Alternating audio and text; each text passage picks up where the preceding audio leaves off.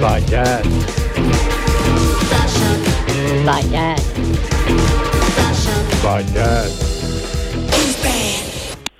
And here on Fashion by Dad, it's time to talk to Guy Lane from Vita Awakening. Guy, are you with us? I am, and I am on the Gold Coast right now. Oh, well, that's very pleasant. Can you describe the Gold Coast at this black velvet time of morning for us? Well, I walked down the beach and I went and got a burger, and I ate half the burger, and I was walking back down to the beach towards all of these white birds who were looking at me, and one of the white birds swooped in over my shoulder and stole the second half of my burger. Oh, and that's what's known as a parasitic relationship. indeed, I think the uh, birds are um, on the march. There's a um, Southern Cross railway station in Melbourne has a group of uh, seagulls that swoop and you know grab stuff from people's forks, and the restaurants in the foyer there warn you when you pick up your food, be careful of the seagulls. And yeah, yeah. the first time they said it, I thought, yeah, yeah, sure, you know. I didn't realise quite how aggressive they've become. I, I, the first time I interacted with a, a, a stealing bird was actually up in Mount Glorious, and we had this uh, uh, restaurant, a cafe up there, and we had like this um, break, morning tea, right? And this uh, ibis flew down onto the table and stuck its beak into the butter dish and then shook its head and threw butter in all directions. And, you know, I love these interactions with wildlife because the seagull that, that, that took my half of my hamburger was a wild animal, right? It's an interaction with a wild animal. And I think that's, I mean, I mean, you could say that a seagull's not quite so wild because they are so accommodating, and you find them around human populations. It's not like a great white shark or a kangaroo in the bush, but you know, it's an interaction with a wild animal, and it just reminds us that we share this planet with other creatures that have got their own motivations. You know. Indeed, we do. Um, I think the uh, crocodiles in the Northern Territory, in Northern Australia generally, but certainly in the Northern Territory, are an interesting example of uh, that. You mentioned the great white shark, and it's these very big, big top order predators that humans have a huge problem uh, dealing with. The, well, uh, yeah, of course. I mean, so you can actually, you know, I mean, a, a seagull taking your um, hamburger is different to a, a, crocodile taking your legs or a shark taking your legs. So, um, and you know, and, and, and, top order predators are import, really important in terms of maintaining uh, the balance of an ecosystem. They clean up, you know, they maintain the the ecological system, and um, and and and this is there's a, there's a really interesting science paper which is. Um, just trying to think of the title of it, but it basically talks about how if you look at the way that predators predate and the way that humans predate, humans predate very differently. So predators, like imagine a, a, a lioness chasing down the gazelles, it's always going to go for the slowest or the weakest or the youngest gazelle. It's not going to go for the prime gazelle. And that's a general trend in nature is that the predators take away the weakest, right? Whereas, well, they go uh, for the easy, the easy well, meat, so to speak. They go for the easy meat, right? And there's a good reason for that because they don't have to expend as much energy, and they've got less um, risk of actually getting hurt by fighting the strongest of the clan, right? Whereas we humans, because we've got such all this powerful technology and this, for example, with game fishing, you know, with these with these you know, fishing competitions, you get the first prize for the biggest damn fish and it's completely upended the whole relationship of predation. Mm. And the science paper actually refers to humans as unsustainable super predators. Unsustainable because the way that we predate is not sustainable in terms of maintaining ecosystems, and super predators because we've got we're advanced with technology with radar finding gear and monofilament lines and you know, stainless steel hooks and so forth. And so there's a sort of point at which we've got to start to see ourselves as a part of the system um, and allow the seagulls to take our lunch rather than going out there and slaughtering the biggest fish we can find. Mm, I remember Valerie Taylor, the uh, famous television personality who swims with white sharks and so on, telling me about her conversion from uh, competitive spearfishing to nature conversation. And she yep. and her husband, yep. I think his name was Norman, were, you know, world champion spearfishers. And one weekend they went to an island off uh, the Barrier Reef on the outer reef, and I don't know how many sort of um, competitors there were, but you know, in the tens, 20, 30, 40 competitors competing to see who could catch the most fish in a day. And they stopped in the sort of mid-afternoon, 2.30, 3 o'clock, because there was no living things left on the island. And she looked, or, or in the reef around the island, and she looked at the mm. catch on the decks of the boat and just thought this is complete carnage. We've just denuded this place of its its life, yeah. and she uh, never um, competitively spearfished after that day. Yeah, yeah. I, I, I, don't know if it was Valerie Taylor, but I just you, telling me that story. I'm reminded of a black and white photo from that era um, with uh, these spear fishermen, and they're just surrounded by dead sharks, right? They've just gone down and they've gone and harpoon. I think they are like grey nurse sharks. I mean, grey nurse, like there's no, you don't win a prize for putting a harpoon in a grey nurse shark, right? This thing is a slow, dopey creature that's not interested in biting people, and to go and stick a harpoon in it is like zero talent required, you know. And, you know, and this is the thing is that, you know, we, we've denuded this planet. There's, there's studies done that look back at how much fish there was in the seas and different bays and harbours pre white fella coming around and plundering things. And it's, it's just mind boggling how much wildlife there was on this planet. I mean, I'm not, I'm not, I can't quote you figures, but just if you're interested in this stuff, go and read about the bison in America before the white fella arrived or even the passenger pigeon, this pigeon that used to fly around. They, they said that the sky used to go black when the passenger pigeons flew, and they're practically none now. We we have the science paper that came out, or the uh, the the World Wildlife Fund report came out in 2020, uh, the Living Planet report says that we've lost 76% of wildlife on the planet since uh, I think the 50s. Right? This, it's just profound what we've done to this planet. And of course, most of us are urbanized now. We don't even think about it. We see like uh, uh, uh, a sparrow and we go, oh, isn't wildlife great? But we don't have any concept of what we've actually taken away. No, well, there's a generational problem there, isn't there? We we might remember things being better when we were a kid or whatever, um, but that's as far as we can think, and our children never saw what we saw. That's right. That's right. And so we were in this sort of like ning, ning, ning, ning, ning nosedive situation, and we've got no proper frame of reference for it, right? Um, there was a paper, actually, a science, an interesting science paper, uh, or I was looking at a while ago, where they had this. There's this uh, fishing uh, town in Florida or somewhere where they have a, uh, a dock where the fishing boats come in, and that's where you hang up your fish and you get your photographs taken. And if you and this scientist went back and actually tracked down all of these photographs going all the way back to the 20s or something. And and when you actually line up these photographs of these guys that came back from these fishing trips, boasting about these fish they'd caught, you could see year after year after year the size of the fish got smaller and smaller and smaller and smaller because they nailed all the big fish. Wow, that'd make a great fish, animation. Yeah, no, I mean it was profound. And what was interesting, you saw all of the fashions change as well. Of course, you got 20s mm-hmm. fashions, 30s fashions. It was, it was, it was actually really quite stunning. And and of course, the big fish are the ones that produce the most eggs. They're the most. You got to leave the big fish in the ocean. Mm. And so we humans, at some point, I mean, I'm not saying we've got to stop fishing.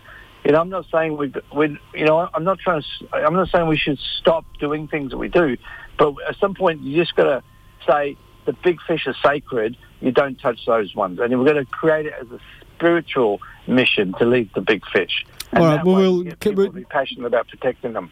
We'll come back and we'll talk about how we um, frame some of the solutions to these problems we've just been talking about.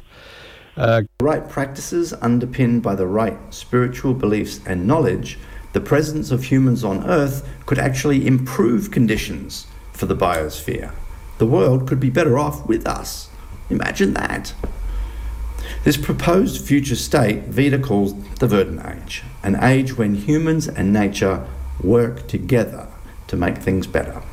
It's called the verdant age because the word verdant refers to trees and the colour green. These are analogues of life. While the verdant age is the core concept of Vita, scientists and others have couched the ideas that underpin it for decades. For example, the verdant age might also be referred to as the Ecozoic era, ecological civilization, or Gaia 2.0. There is also the concept of the stewardship of the whole Earth system, referred to in the 2018 Transitions Science paper.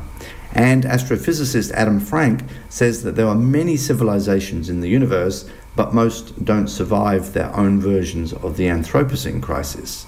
However, the civilizations that do survive are those that have agency dominated biospheres, where civilization partners with and synergizes with the natural living systems on those planets. And this is exactly what we humans must do become partners with our biosphere. But first, we must survive the Anthropocene crisis.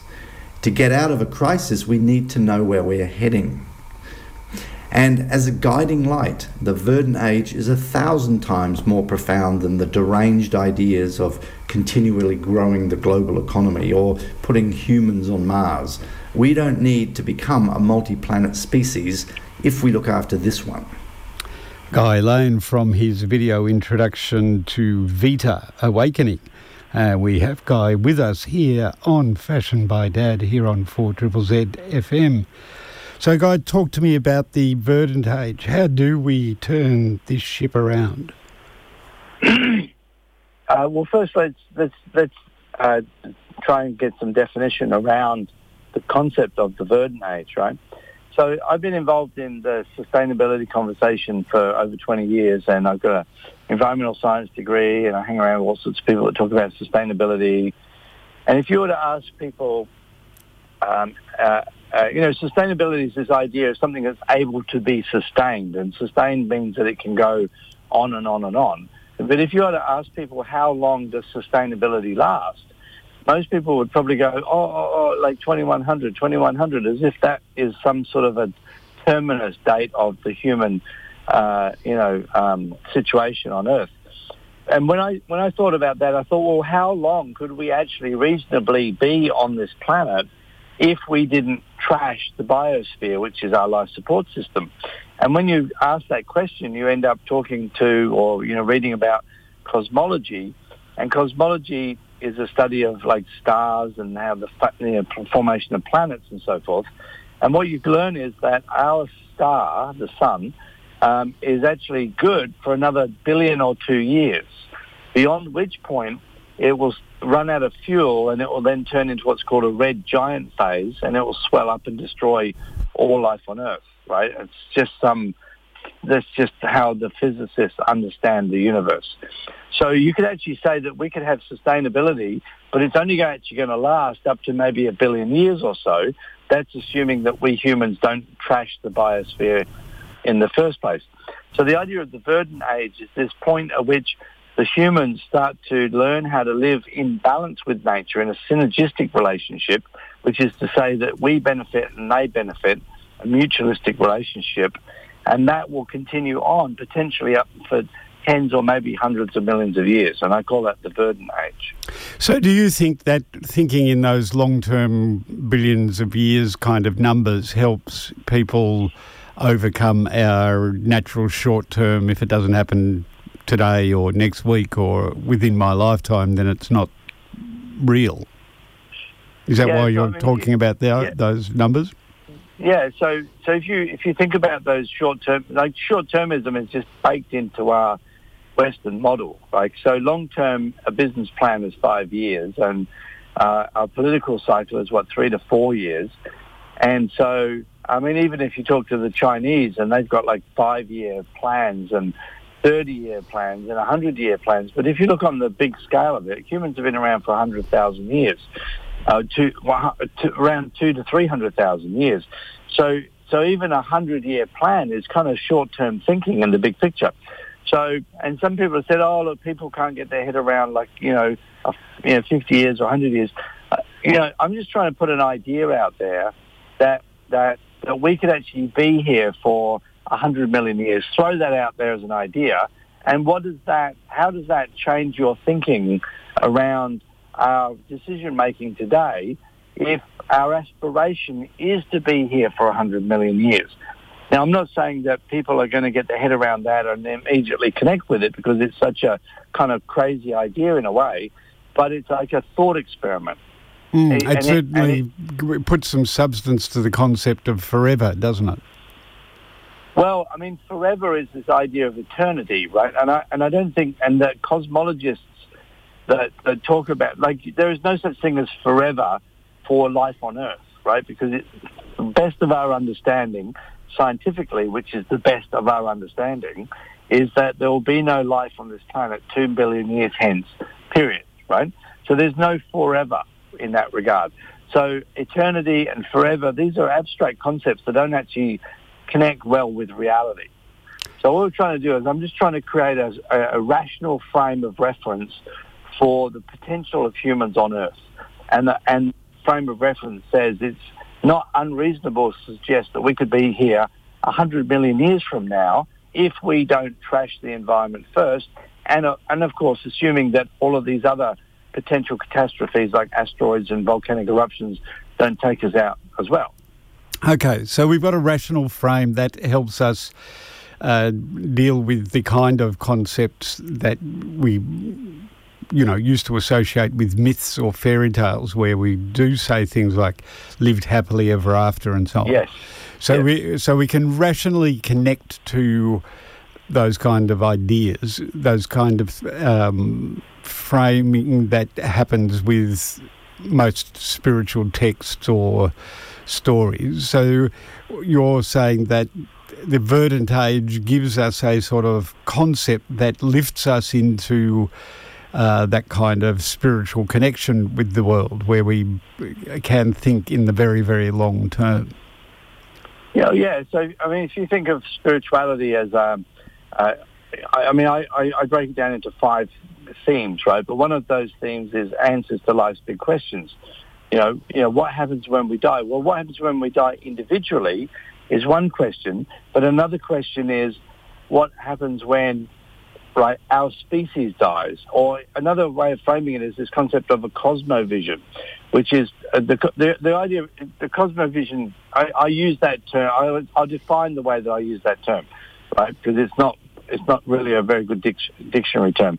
A cosmovision, the way I see it, is uh, the the way that you see the timeline that you're on. Okay, so if you're a Christian person, you would see that you know, God invented everything in 6,000 years ago and sometime soon Jesus comes back and that's the end of everything and then it's eternity in heaven.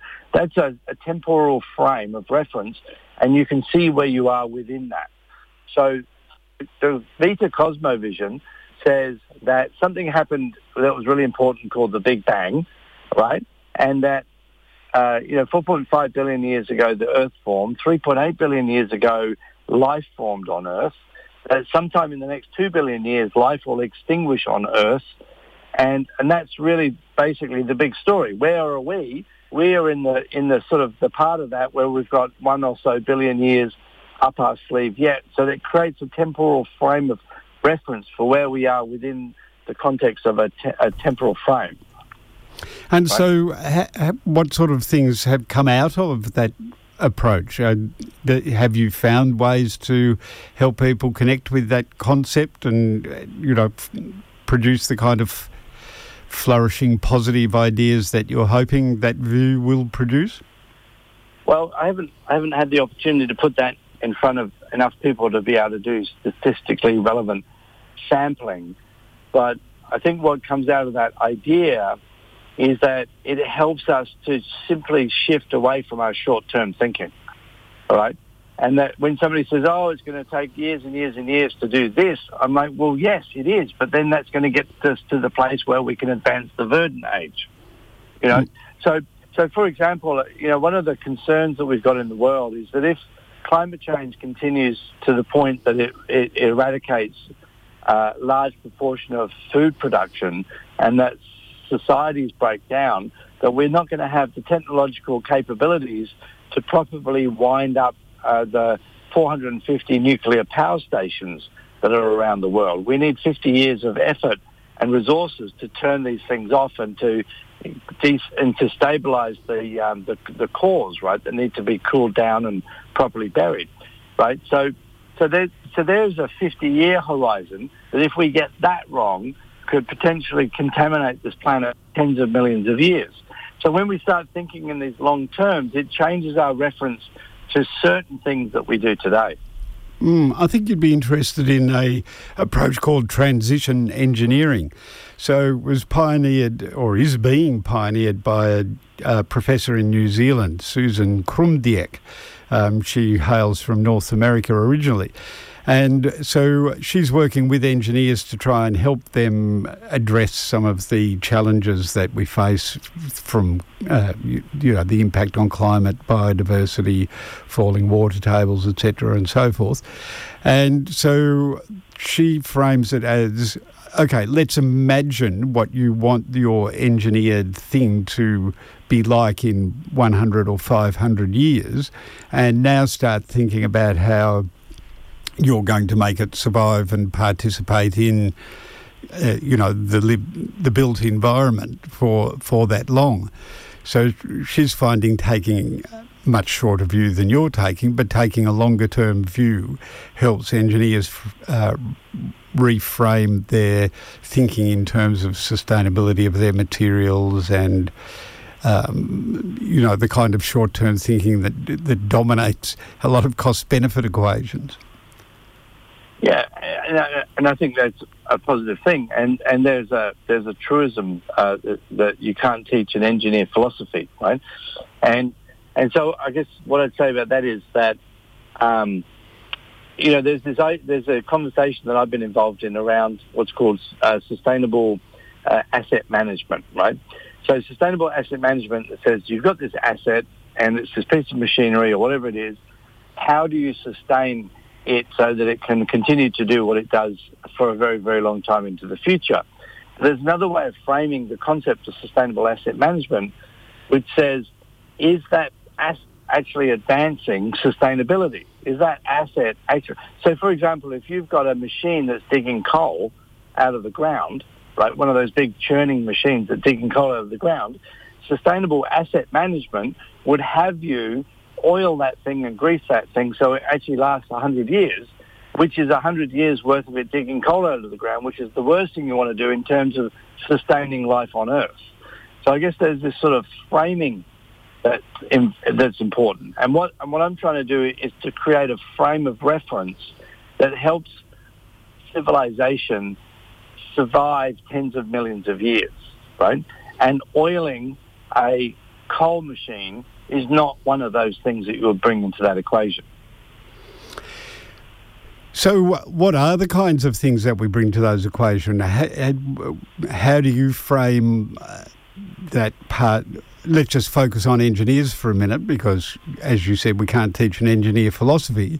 That means that we that means that we need a philosophical framing that the engineer is comfortable with. And I know we both know quite a large number of engineers. So, and some of those engineers are, you know, working quite hard for sustainable outcomes. Other people, you know, find it challenging and difficult. So, you know, we're both practically immersed in um, confronting this issue of t- talking to engineers about sustainability. Has the verdant age helped so far? Well, I guess I mean the verdant, the concept of, of the verdant age is is powerful when it becomes an article of, of, of spiritual belief. Okay, so we come back to this point of I mean engineers are very much root. So there's an idea that that that not that knowing or or uh, um, uh, is a subset of believing. Okay, so as a frame of reference, engineers I think are very good in the knowing frame. All right. Uh, and because they because they've got these formulas that help them determine whether a bridge will stand up or not. And generally speaking, the bridges stand up. So there is a truth in the engineering world. There's a truth in the engineering world. But the question is, what are they engineering, and what are they engineering for? So you know, there's a truth in the engineering world about building the coal machine. But the question is, how is that advancing something that is grander than building the actual machine? Right? And so, what I, I guess what I'm trying to create is a frame of reference um, that is grand enough that people can aspire to it. That they will then say, okay, I've been tasked with building this coal machine. How does that machine fit within the frame of reference of this thing called the Verdant Age, right? Well, a coal machine doesn't fit within the frame of reference of the Verdant Age. The transition away from coal into these other renew- you know, renewable energies and so forth is consistent with the Verdant Age. So what we're trying to do is we're trying to create a belief that there is something better than pursuing, for example, you know, the commercial opportunities that come from the advancement of opening a new coal mine, that there is something grander than that, which is this vision, this spiritual aspiration for the ability for the human race to be here 100 million years from now. And in order to advance that, there are certain things that we've simply got to let go. I'm with Guy Lane from Vita, uh, author of Vita Awakening, talking about a spiritual philosophy that will guide us towards living in harmony with uh, nature. And Guy, you see this as sort of starting with pretty basic life forms. Let's start with, say, plankton, for example. Yeah, look, I'm a strange person that spends a lot of time thinking about plankton. And um, a little project I worked on a few years ago was to create uh, what I call um, a plankton meditation. All right. So I built I built the first version of plankton meditation. The idea of plankton meditation was to sort of fuse the idea of meditation. When I when I talk about meditation, I'm talking about this idea of concentrating intently on one thing, right? So, you know, if you think of a meditation with the lotus flower, which might be a Zen, a Zen Buddhist sort of thing where you basically study the flower, and then you've got um, sort of like, uh, uh, um, there's other meditations where you concentrate on your breath, and there are other meditations where you concentrate on your thoughts. I think that's called mindfulness. There's a whole range of different meditations and they and they I think the commonality to it, and I'm not the expert on this, but I think the common commonality is that you focus on something, right? So what I wanted to do was to create a meditation where you focused on learning about environmental science. And so the if you actually go onto the YouTube and type in the words plankton meditation, you'll find this thing. And what I did was I got about 100 photographs or 50 photographs electron microscope photographs of phytoplankton, which are the tiny, tiny plants that live in the ocean. And then I set that to music, this sort of like nice meditational music. And on the top of that, I did a narrative, like a guided meditation, which was explaining how the plankton um, helped to create clouds. And so there's this concept that I repeat over and over again, which is that plankton make the clouds. And the idea was to try and fuse this sort of spiritual aspect or this sort of opening or awakening or this connection to the, the deeper part or the emotional part of us with some scientific understanding of how the world works, which is that the little tiny plants that float around the, in the ocean, some of them produce uh, a molecule called dimethyl sulfide, which is a gas. And that gas leaves the ocean, goes into the air, it gets broken down by ultraviolet radiation to release sulfur, and that sulfur molecule that's released from the DMS gas um, attracts water vapor to create a water droplet, and that water droplet multiplied 100 million billion times creates the clouds. And so the plankton create the clouds, the clouds that rain on the ground that grows the crops that are, are our food. So the idea was to sort of use this idea of meditation uh, as a way of creating both a spiritual um, awakening to nature as well as a rational understanding of nature. And so uh, the, the, the first one is the first of a series, and the idea is to have a whole bunch of those uh, looking at different aspects of our relationship to the planet. That um, connection of rationality to spirituality would appear to be quite a challenge. On the face of it, um, spirituality is a different dimension than rationality. Do you just want to talk to that? Yeah, I, I think that's that's simply a misnomer. I mean, if you were to do a tally up of, um, I, there, I've been to a couple of shops, right? There's one up in Maleny, and there's one in um, uh, I can't remember the name of the hills behind Melbourne, uh, the Dandenong Ranges. Uh, there's a really there's a couple of shops that I've been to which would sort of be described as spiritual shops where you go and buy spiritual stuff. And when you go into these spiritual stuff shops, there's all of this stuff. You've got a whole suite of crystals. You've got a whole bunch of skulls. You've got a whole bunch of Christian mythologies with angels and so forth. There's all of this stuff in there. But what there isn't in there is a little section where you can go and buy a native plant that you can plant in your house. Right? And what there isn't in there as well is a science book that explains chemistry, that explains physics. So there is this disconnect in the Western world between spirituality and science and the physical understanding of the world. Now that that is just how things are, but that is not because spirituality is instinctively de- de- de- detached, detached from reality. It's just how th- what I'm trying to create through Vita is a spiritual frame of reference which is grounded in the real world that we live in. And in that way, we might be able to use spirituality as a tool to fix the problems, the real problems that we have. And at the moment, spirituality is basically this rubbery, amorphous thing that doesn't actually really fundamentally do anything apart from make people feel better, which is good in itself, but not in the face of an ecological crisis, which is going to take down the human system. Do you think that historically that's true? I mean, a lot of spirituality has emerged as ways of explaining the universe. You know, the I mean, I, I, the cosmos and the impact on life, things like life and death. It was always the role of the shaman or, you know, the priestly caste to explain those kind of big questions. Yeah, and, and so I mean, let's just take a step back into sort of times beyond the modern times with traditional cultures like the First Nation cultures, who would have done their very, who would have grounded their spiritual views in the reality of living on on on on on in the earth. Okay, so I was talking to a mate of mine recently, and he was telling me he'd been up with some Aboriginal uh, uh, people up in um, in Queensland, and they were saying that they had a they had these totems, right? These totem animals, and they didn't eat those totem animals. They didn't hunt them. There was two different animals. Now the neighbouring Aboriginal groups ate those totem animals. So what you've got is basically this terrain in which this animal is actually protected.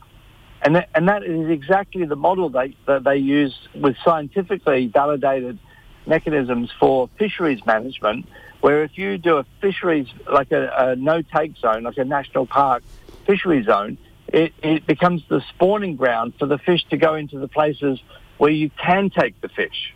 Now, if the whole place was a full take zone, the fish would all just disappear. So, so what I'm saying is that the spirituality of traditional people is grounded in the reality of dealing with an ecosystem. Whereas the spirituality of Western people is just this, it's this smorgasbord of ideas that has, apart from some fragmentary references, practically no relationship to the living planet of which we are dependent as our life support system. So why wouldn't we just humbly go and ask them to explain to us how to do it? Well, I think we should, but and there is a problem is that we have destroyed the habitat. Okay, so you could ask the, your local Aboriginal people, the, the, the, the traditional owners of the land upon which you stand, how one might conduct themselves ecologically, right? But the trouble is that the landscape's changed because we built a city over it. so we've now, so the concern that we've got now is to try and uh, understand that native wisdom and adapt it to the 21st century with 6.8 billion people, of which around a quarter of them live a Western, high consumption Western lifestyle, and find a way to tune that traditional wisdom into the modern age. And that's where, that's what Vita is trying to do, is to try and create that referential frame. Okay, I can't, I can't go down, I can't go and talk to regular Western people and, and, and use uh, the, the, the process of creating a boomerang as a frame of reference to help them understand how to deal with modern Western life. No, but right? you could, but you could take the concepts of Vita to, you know, every group of elders that you can find and discuss with them how they would frame that so that they are leading the project. Yeah, and that, that's absolutely right. And and so and so what what we what we want to do with Vita at the moment, I mean, Vita's been worked up on, over the last five years, uh, basically in in southeast Queensland, right? So what I want to do moving forward, as we as we uh, spread the idea far and wide, is to start bringing in traditional wisdom from all around the world. So to try and create a global, globalized inter- intersection between um, traditional wisdom and the best understanding of how to live on this planet in the Western world. You are on Fashion by Dad on the Zeds for Triple Z FM. I'm Jeff Ebbs and I'm joined by Guy Lane from Vita, and we've been discussing the integration of Western concepts of spirituality and traditional um, approaches to religion and understanding the cosmos. So, Guy, there's a range of um, traditional and, you know, indigenous religions from all around the world. Uh, do any of them have a particular resonance for you with uh, the Vita project? well, First Nations um, uh, culture and spiritual views uh, see uh, this, this, this oneness, this connection with the forest. For example, there are people that, that grow in the forest you know, see themselves as a part of the forest. So this concept of oneness. Um, and so, so, so in a way, there's this sort of, um, there's the, across the whole spectrum of First Nations people, there's this commonality. Right? But I tell you one place where it, it shows up in, in a, a really nice integration between that traditional oneness idea and a modern Western society is in Japan with the Shinto uh, religion. And I'm very interested in um, integrating Shinto ideas into into Vita, and I think it's a really clever way of connecting the traditional into the contemporary, if you like. Well, so we've certainly had concepts like forest bathing and uh, the uh, intense urban forest projects that are coming out of Japan? Yeah, yeah, absolutely. And there's uh, if, uh, people that, that now I've not been to Japan and I've not been to Japan and studied Shinto, so I'm a bit of an outsider. But I've got a I've got like a, a deep affinity to it, and then when I've got the resources, that's what I'll be doing is to going and soaking it up to in, to infuse it into Vita. But let me explain a few things which I think are very valuable. So um, in Japan, one of the, the common um, images of Japan is this red uh, archway over a, uh, like a, a, gateway, and it's called a torii, uh, and T-O-R-I-I. And the torii was really is like an archway that says that when you go through this thing, you go from the uh, profane, which is the normal world, into the sacred world. So a torii is a, like a gateway into a sacred space. And in Shinto, they have this concept called kami, K-A-M-I, and it doesn't perfectly translate into English, but it's like the idea of certain things have spirits. So you might walk along the road or down a path and you'll see a torii, which means that if you pass through the torii, you're going into a place where there is a kami, and kami is this sort of this spirit. So it might be, for example, a waterfall, or uh, a grove of trees, or it might be a Shinto temple. And I'll give you an example of how that is. And, and the Japanese people are, um, whilst they don't acknowledge them or recognize themselves to be religious, most of them actually follow what would be regarded as religious practices, which is they would approach the uh, torii and they would bow and they would enter in and they would behave differently within the sacred space, which is to say that they wouldn't swear and run around, and throw stuff around, which would not be not unacceptable behaviour in the on the world outside. I just want to frame this in a way. I was in a national park recently. I think it's called Dorrigo National Park. It's up behind Bellingen near Coffs Harbour. Yep. Correct me on the name. And there was a waterfall, and I wanted to go and see the waterfall because I really wanted to go to the waterfall to spend have a, a, a time of quiet contemplation around this, you know, spectacular natural event. But when I got there, there was all these people and they were yelling and hollering and they were waving their hands around in order that their friends on the other side, you know, would get the photographs. And it was this, it, it was actually the noisiest place. It was the place where people were making the most noise out of this journey, this walk through the forest to get to this waterfall. And I thought, wouldn't it be great if there was a big sign up that says, you know, STFU around the waterfall? Like, let's create some sacredness around the waterfall. Well, we don't have the concept of sacredness around waterfalls in the Western world. Whereas in Japan, they have this thing called Shinto, where they put a little sign up called the, which is the archway, that tells you that beyond that place it is sacred and should act accordingly. And I think that if we were to try and bring that concept into the West, it would help to ground Western people into a nature-based spirituality. Excellent. Thanks for that, Guy. I'm going to uh, leave our conversation this week on Fashion by Dad there. Perhaps we can come back next week and continue. Absolutely. Look forward to that.